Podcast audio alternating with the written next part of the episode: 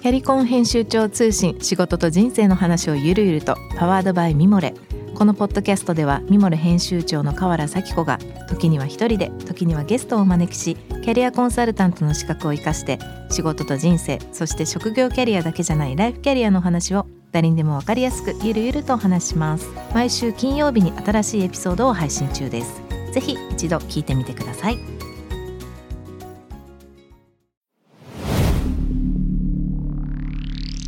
Spinner.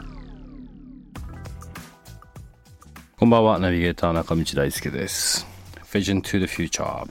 日本のカルチャーを作り出すもの、こと、人の魅力を引き出し、世界に向けての価値観を共有するクリエイティブプログラムです。えー、っとですね、3月1日になりましたね。えーいかが皆さんお過ごしでしょうか？今年はもうまだね、2ヶ月、丸々2ヶ月しか経ってないですけど、本当にまあいろんなことが起こってますね。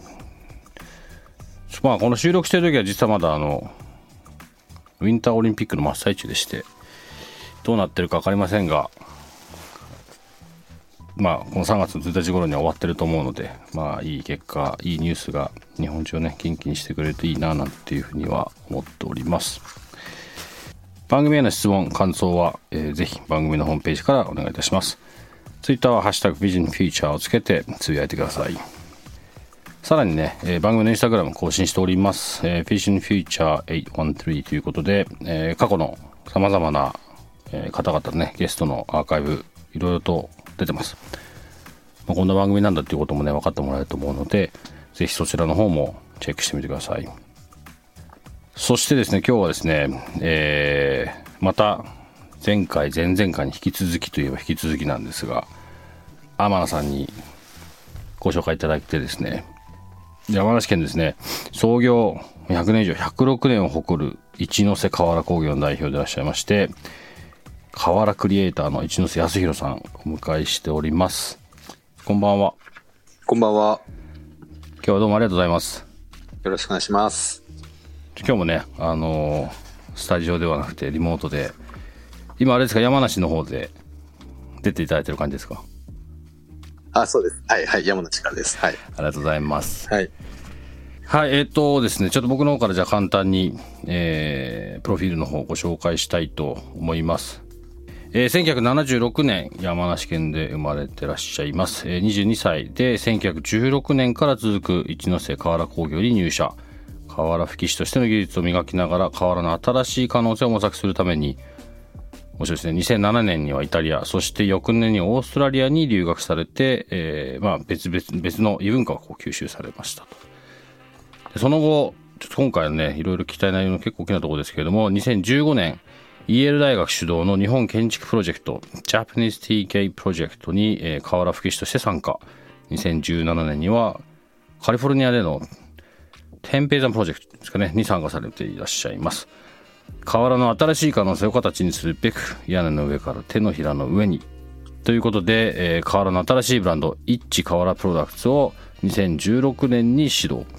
日本の伝統である河原とその河原の常識を覆すクリエーションの両面を国内外へ向けて発信されていらっしゃいます。はい。ということで、はい、すいません。ちょっと長くなっちゃいましたが、ありがとうございます。あのーもう本当端的にですね、今日お話で聞いてみたかったっていう一番のポイントは、本当に、はい、はい。河原から、まあ今ここでね、言ってますけども、屋根の上から手のひら、手のひらの上にという、まあその河原が、まあ今、全然全く別のものっていうことで、いろんなことされてると思うので、ですねはい。まあ、そこからお聞きしましょうか。それ、ど、どんな、どういうプロダクトを今、やられてるんですか？えーっとですね、その瓦、まあ日本の瓦自体が、いぶし銀っていう、まあちょっと日本独特の色味があるんですね。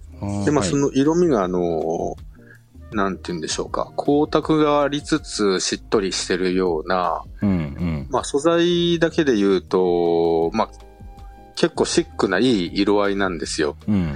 で、まあ瓦っていう、まあその日本の歴史があるので、うん。どうしても瓦、いぶし銀っていうと、まあ日本のコテコテの文化みたいなイメージもあるんですけど、素材で見ると結構かっこよくて、うん。で、まあ実際その瓦、屋根瓦としては需要が落ちてきているところがあるので、やはりその素材としての瓦のストーリーとか、うんあと、いぶし銀とか、まあそういうものをちょっと知ってもらいたいなというのが、まあきっかけで始めたブランドですうね。んまあ、でも本当確かにそうですよね瓦としてしか見てなかったですけどはい。まああのとまあなんだ陶器とかと同じような考え方に近いわけですよねきっとそうですね。あのー陶器ですね。粘土をただ焼いただけのものなので、うんまあいわゆる陶器うんですね。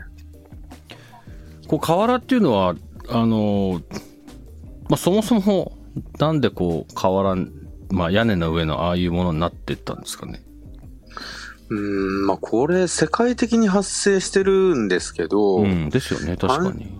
単純にその、まあ、雨が降ってその水を屋根に、こう、なんですか、落とさないで下に流すっていう形状が、うん。まあ、いわゆるそのお皿的なものと、うん。うんお皿の的なものを並べて、うん。で、それでレ列を作るじゃないですか。はい。で、列と列の間に隙間ができるので、そこを筒状のもので覆うっていう、もう単純な、要するに竹を割って、うん。竹をお皿状にして並べて、うん。で、その竹と竹の間を今度逆の竹で覆うみたいな、うん。まあ本当にシンプルな発想のものが世界的に生まれたんですね。うん。で、それがまあいろんなとこでこう広がりつつ、日本には、まあ大陸の方から来たという、まあ1400年前に、うん。えー来たっていうのが、まあ日本のガーラの始まりっていうところですね。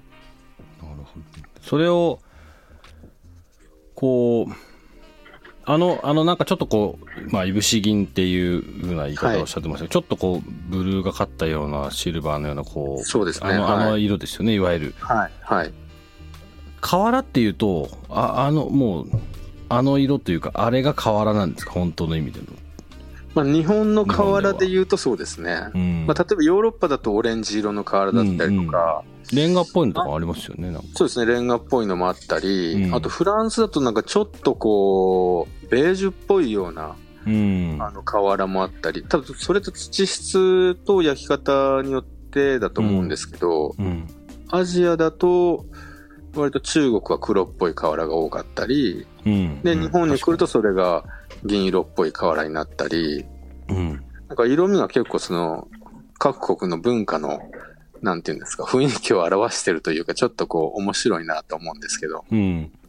その中でもそその中で日本全体はああいう風になってったのはこう日本特有のその粘土の素材があああいう風な色にするんですけどそれ別になんか塗ってるわけじゃないですもんねあれそうですね。自然に焼き上げて、最終的な酸素に触れさせないで焼き上げるんですけど、うん途中で、まあ昔はあの、松の葉っぱを大量に投入するんですよ。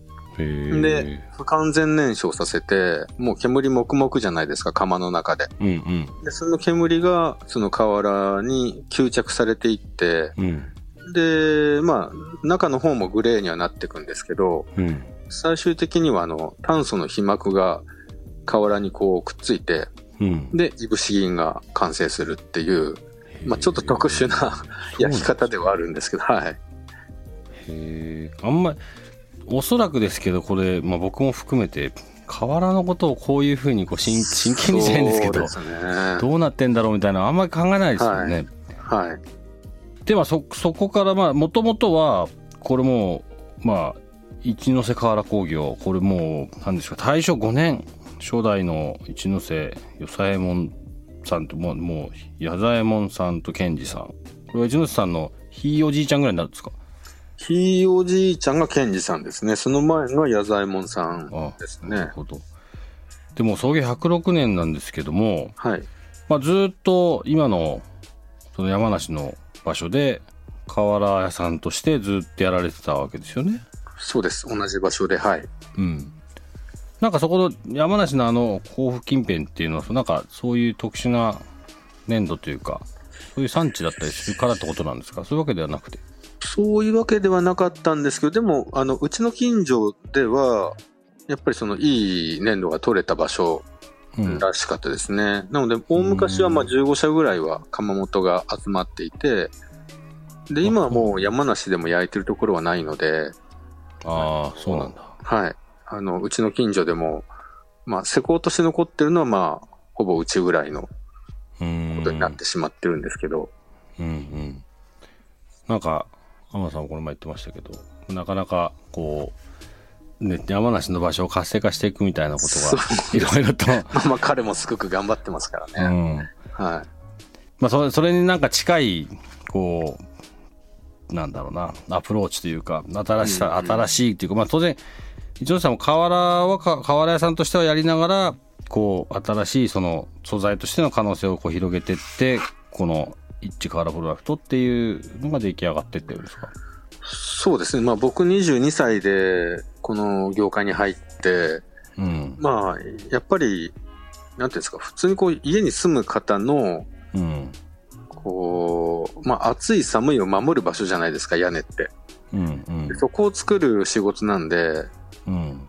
作り手としては、まあ、かなり過酷な条件で働かなければいけないんですけど、まあ、でもこうやってることは結構こう、アートに近いようなこともやっていて、うん。で、まあ、若いうちから、なんていうんですかね、この職人というのが、こう、アートにの方に、どうやってこう、シフトしながら表現者としてこう、瓦ってものを見せていけるかっていうのはちょっと考えていて。はい。ただまあ、本当に現実的にはどんどん瓦の需要は落ちていってるんですよ。うん。うん。で、まあ、その掘り起こしとしては、やはりその、1400年の歴史と、うんあとその瓦にこう、持たされたデザインとか、あと祈りの部分とか、そういうもの祈りはい。あの、瓦ってあの、鬼瓦ってよく言うじゃないですか。うん。うん。鬼瓦ってあの、屋根の上から、うん。家の中に役が入らないように見張る役割なんですよ。なるほど。はい。はい。で、あのーもっと言うと、水のデザインがすごく多様化されてるんですね。瓦ってい水、うのは。水のデザイン。はい。あの、水の流れるっていうところのデザインってことですか？そうです。その、もう水って書いてある、ダイレクトに書いてある鬼瓦があったり、うんあと湧き水をデザイン化した瓦だったり、あと雲だったり、うん。波だったり。うん。で、例えばあの、お城に、こう、シャチホコが乗っかってるじゃないですか。うん。うんああいうのも水の神様を屋根にあげるということで、結果それであの、水の神様を屋根にまとわせて、うん火事から守ってもらうっていう、その、祈りなんですよ。瓦をあげるっていうのは。そうなんですね。そうですあの有名な名古屋とかそうですね。シャチホコっていうのは、そういう祈りの結果そうなってる。そうです。はい。なので、江戸の大火なんかで、やっぱりその火事が一番庶民にとっては怖い、あの、うん。ものだったので、うん。それに対して、まあその火事よけとか、うん。平穏な暮らし、祈りっていうものに対して、その瓦が使われてきたっていう。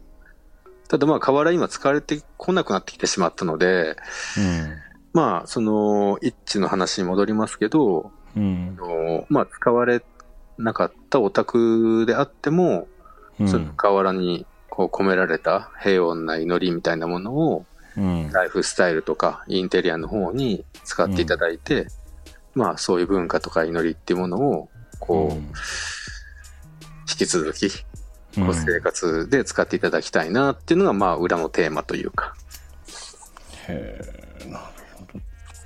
誰も知らないですよねきっとそうなんですよ。もう本当にただ、ただ古いもので使われなくなっていたっていう新建材に押されて、軽いとか重いとかっていうだけの話で、どんどんこう使われていかなくなってしまってるんですけど、これもうちょっとデザインとか、日本人らしい祈りとか、そういうもので考えると、やはりまあちょっとこう背筋が伸びるというか、結構大事なツールじゃないかなとは思ってます。そのまあ瓦って今な今なくなってっちゃってるじゃないですか。一番の原因っていうのはこうあれですかね。その建物に対してのその素材の考え方がどんどん変わってってるっていうのが今の社会の流れだからっていう風な認識ですか？うん、多少それもあると思うんですけど、うん。やっぱりその新建材といううん。ビジネス市場にうん。勝ててないっていうことですね。うんもうちょっとそれに尽きるというか、まあそれを後押ししてしまったのがやっぱり、あのー大震災とか、うん。で、屋根が倒壊、あ、あの、建物が倒壊したものが、うん。瓦が重いからっていうことを言われてしまう。まあ本来は違うんですけど、本来はやっぱりその構造が弱いということがまあ一番なんですけど、うん。なんとなくやっぱりその新建材業界に押されていきながら、うん瓦はもう過去のものだというふうにされてってしまってるという大きな流れはあると思います。なんかちょっと話ずれちゃうかもしれないですけど、はい。今のこのちょっとだけの話だけでも、やっぱすごい、多分一ノ瀬さんもそれを感じてるんだと思うんですけど、ものすごい、こうで歴史っていうただその年月の話だけじゃなくて、そのいろんな理由と、まあ、当然それが文化になって、うん。で、1300年、1600年っておっしゃってましたっけ？1400年です。1400年そんだけの長い時間がこうね作られてきてるものがなくなっちゃうってこうなまあなくなっていきそうっていう事実って、あれですよね。あのまあこれ日本のいろんなことにあの当てはまると思うんですけどうん。なんかまあこのテーマこの番組のテーマでもありますけどちょっとこの違う角度の話だったけどこれ国内に対しても伝わってないから違そうインフォメーションになってそうなんですよ。勘違いされてなくなってってるなくなりそうというか、はいはい衰退していきそうっていうことですよね。うん。んそういうのなんかこう、なんだろうな。伝えてるよ、いく、こう、人たちというか、瓦っていうものを、まあ、まあ、まさにその一ノ瀬さんがそれやられてるんだと思うんですけど、そういう、まあ、若い人たちというか、そういう人たち、こう、なんか、集まったりとかするんですか？あ、あります。あ、そうなんでももですねう。全国的にやっぱり数名ですね。やっぱりちゃんとした発信を持って、うん。まあ、影響力持ってやってる人たちっていうのは、本当に数が少ないので、メーカー、大手のメーカーですらやっぱりできてないんで、うん。なかなかちょっと、あの、動きとしてはまだまだ鈍いですね。うーんなんか、なんだろうな、なんかこう、資本主義の権限じゃないですけど、うんなんか、安くて、安ければいいものを安く的な、まあすごいこれはまた別の日本の問題として僕はすごい思ってるんですけどう、んそこだけじゃないよね。それやっていくと本当に廃れてっちゃうねってそうなんですよね。あるよ。ね。うん。なんか、ちょっともうこれ瓦だけの話じゃないけど、いやいや、もう本当全部繋がっていくと思いますね、その辺が。ねうん。なんかいただきますっていうことをうん。言うか言わないか、うん。それを個人の自由だとかって言い出す、言い出すとう、ん。なんか全てが変わってっちゃうというか、うん。あの言葉にどの、どの程度の意味があるかどうかではなくて、やっぱ背筋を伸ばしたり感謝するって気持ちがそこにあるみたいな、うん。やっぱりなんかそういうところの意味合いが河原にもあるので、うん。うん。なんかやっぱり、守るというかは、うん。普通に使われてっていってもらいたいなというところですね。うん。うん。あの、やっぱりそういう話聞く聞くと考え方とか見見え見え方が変わりますよね。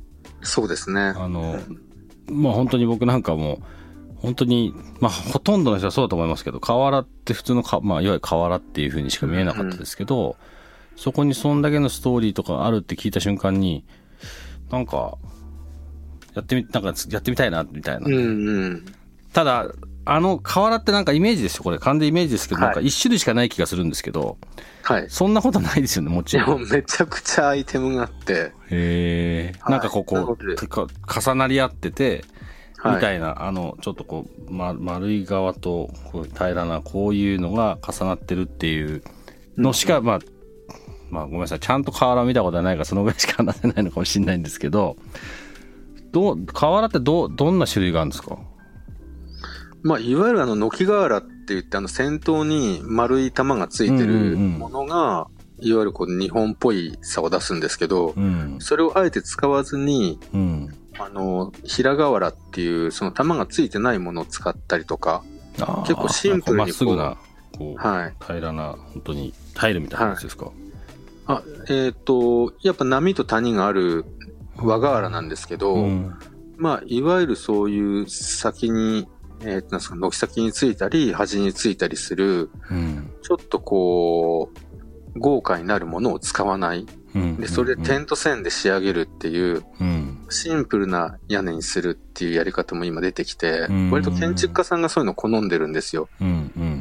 だからまあそういう施工の仕方も、まあ日本瓦の新しいスタイルかなとは思ってますね。うんまあ私たちのでもやってますけどね、そういう施工を。うんうんなんかよくそのまあ僕らもいろいろプロデュースしたりとかいろんな話する中でこうもともとそうな同じだと思いますけど同じあのいわゆる日本で伝統的にある伝統的な形ではなくてうん。伝統的な作り方をベースにして例えばロンドンにいるデザイナーとか、まあ、ヨヨーロッパの連中もアメリカの連中も、当然日本ももっとそれを活性化すればいいと思うんですけどうんうん。なんかそういうこう端的に言うとコラボレーションというか違う視点でデザインをアウトプットしていくみたいなことが結構今やっと始まったじゃないですか。うんその感覚に近いんですか？こういイッチーのプロダクトは。そうですね、近いと思いますね。一応その、まあさっき言った祈りとか、うん。そういうベースになるものは、一応持ちつつ発信はしてるんですけど、うん。やっぱりその、ライフスタイルが多様化してきてるので、うん。そこでこう、ゴリゴリにこう、和を、うん。瓦だよって言っても、やっぱりちょっとそこって受け入れられないところもあるんで、うん。やっぱりその、素材にまで落としてみたりとか、うん。形を変えてみたりとか、ファッションとコラボしたり、グラフィックとコラボしたりとかうんうん。しながら、その瓦ってものを受け入れやすくするっていうのは、ちょっとこう、こちらとしても努力をするっていうところですね。うんイッチーの話を少し広げて聞いてみたいんですけどはい。まあ全体のそのコンセプトとしては瓦の素材を使ったこうなんだろうなこうライフスタイルウェアとかハウスウェア的な位置づけで正しいですか？合ってます？そうですね。はい。で当然ですけどこれこう制作するプロセスとか全く違うわけですよねきっといや、でもそれはそうでもないんですよね。あそうなんですかはい。あの、瓦業界には、あの、うんいわゆる屋根瓦を作る、うんあの、瓦屋さんと、うんあと、その造形を専門とした鬼師っていううん方がいるんですよ。鬼瓦を作る専門の方。へえで、その鬼師さんっていう方たちが、もううん本当に芸術的なぐらいうのん鬼瓦を手で作るんですよ。へえ手で作るんだ手で作るんですよ。うん。まあ今、あの、うん。プレスでやったりもするんですけど、うん。基本的にはやっぱり手仕事でやっていくんで、うん。イッチのプロダクトに関しては、うん。まあ全国の鬼師さんで、まあ、自分たちのコンセプトを理解していただけるような方たちに、うん。まあ、お願いをしながら作っていただいてるっていうところですね。うーん。今ホームページ見させてもらってるんですけどはい。本当にこういろいろいろんなこうまあプロダクトがありますけどはい。その大西さんはこうデザインをするわけではないんですか？デザインはしないですね。まあ、うん。あのー鬼のデザインはもちろんされてますけど、うんまあ、イッチのデザインに関しては、うん。あのーまあ、アートディレクターでハイロクさんという方に入っていただいたりとか、うん。あとはまあ私たちでうんデザインをしたり企画をしたりとかしながら、うん。作り手の方に、えー可能かどうかという相談しながら形にしてるっていうところです。ちなみにこうどうですかこれ始めて？何年？5年5年ぐらいですか経ってますけど。そうですね、はい。どんなどんなこう感触というかどんな感じですか？感触はいいですね。あのーまあ一般ユーザーの方からもう、ん。やはりその生活に取り入れたいという反響もいただいてますし、うん。あとやっぱりその当初の目的であった建築家さんとかうん。が、やはりその一致を介したその一ノ瀬瓦工業に、うん。こう、なんて言うんでしょう。幅広く対応してくれそうだってちょっとイメージを持ってもらえて、で、結構いろんな屋根のプロジェクト、うんで、もしくは、なんかこう、やっぱりこのこのプロジェクトは瓦乗せなきゃダメだよね、みたいな、うんそういう流れにちょっとなってくれてるんですよ。うんなので、やっぱ瓦は一ノ瀬でしょ、みたいなう。んうんちょっとそういう形でのこう指名をいくつも受け入れるようになってきましたんで、うん。やっぱりそこには、一致っていう、その瓦を新しい形で変えたり可能性を追ったりとかする活動が影響してるのかなと思いますね。うんこれは始まってからこう、今までこうど、どんな風な流れで広がってってます？えっと、まあ、瓦の需要が落ちてきた中で、うん。その瓦をやはりそのいろんな形で伝えなきゃいけないというところで、まあいろいろ考えたんですけど、うん。なんかこう、ファッションがいいからじゃあファッションで行こうかとか、うん。なんかインテリアがとか、なんかそういうこう、いろんなものをつまんでどうこうって話ではなく、うん。やっぱ瓦ってこう、もともとその住宅の一つのものなので、うん。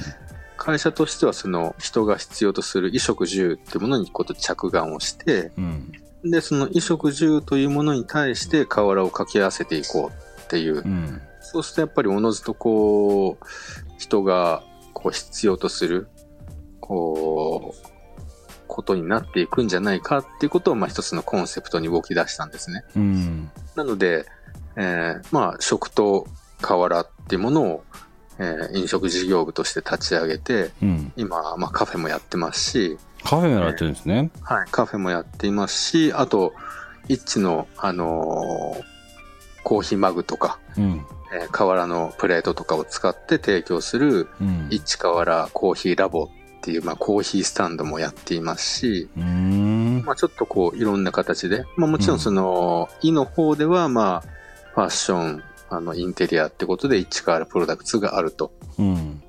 いうことで、まあ、3部門で今、会社としては活動してます。うん。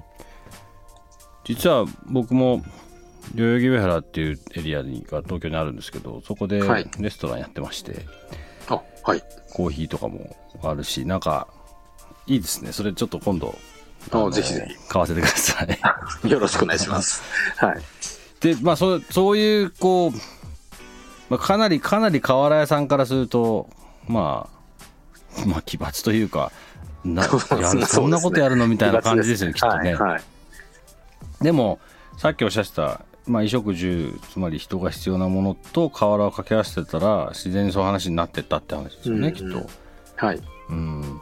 ちなみにその、えっと、コーヒースタンド、コーヒーラボは、これ、えっと、笛吹市、山梨県でやられてるんですよね？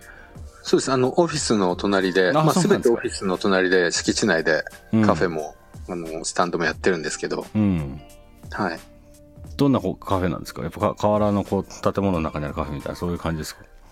カフェに関してはもうカラフルな瓦を使った、ちょっと可愛い、まあ、ログハウスじゃないんですけど、うん。まあ、ちょっとこう白を基調にした、あの、木の建物のカフェなんです。うん。で、コーヒーに、あの、コーヒースタンドに関しては、やはりまあ、一瓦プロダクツのセカンドプロジェクトっていう形で、うん。全面的にその瓦とか、まあ、屋根も瓦はもう、ガチのヴィンテージ瓦で吹き上げた、店舗なんで。へまあ、和というか、まあ、そこにちょっとモダンなテイストも入れつつーうん。のショップになってますね。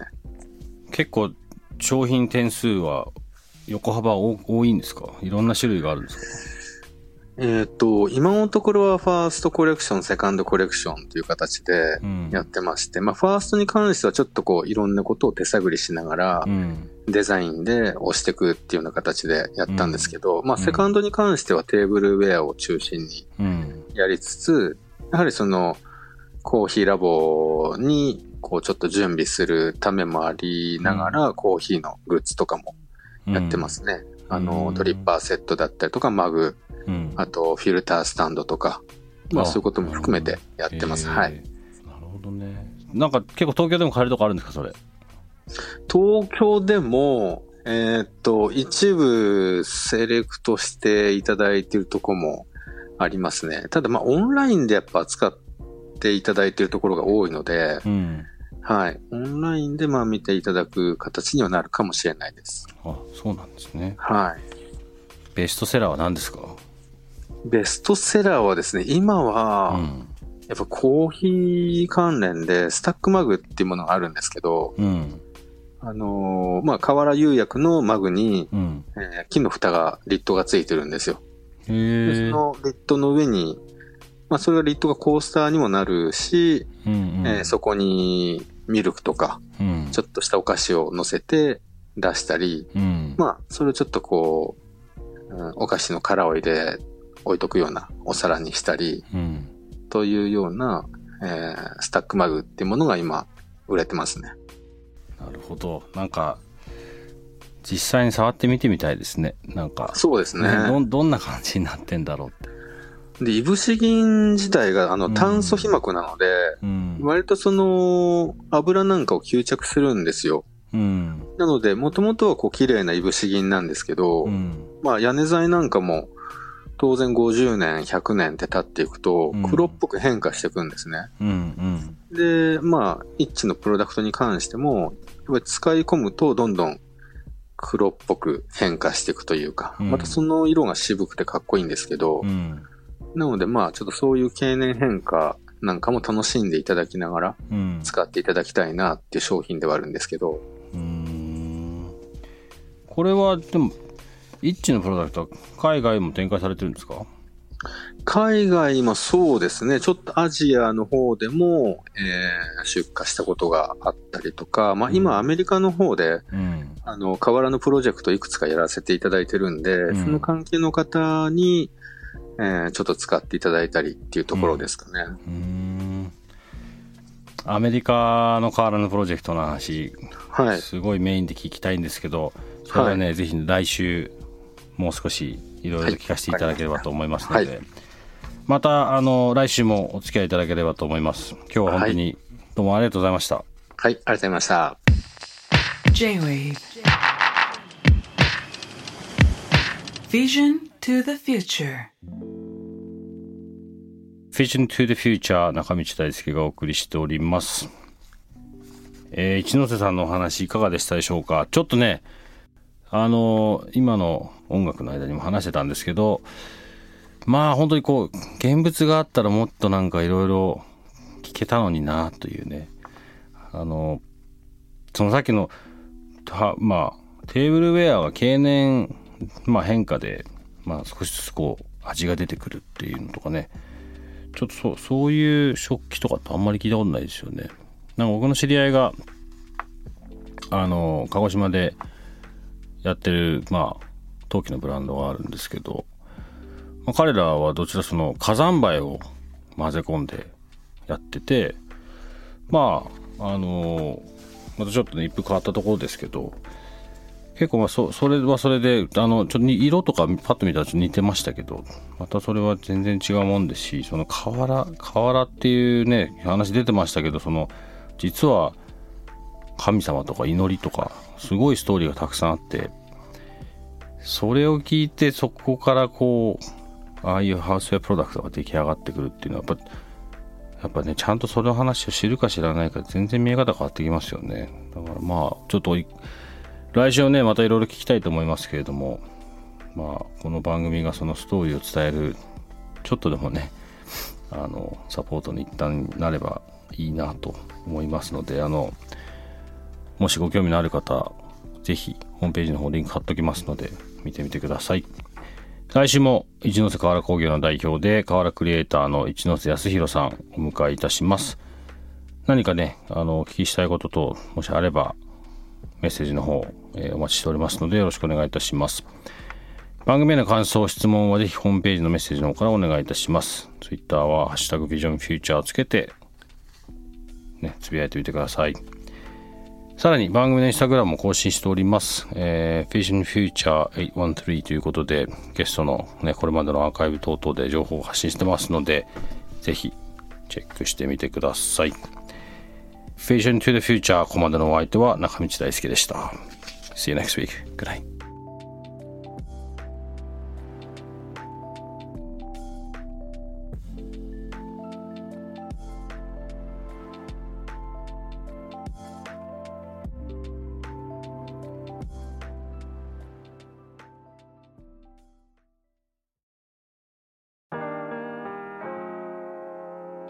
神崎めぐみと編集者の大森洋子でお届けする雑談ポッドキャスト「ウォント」私のお名前なんての？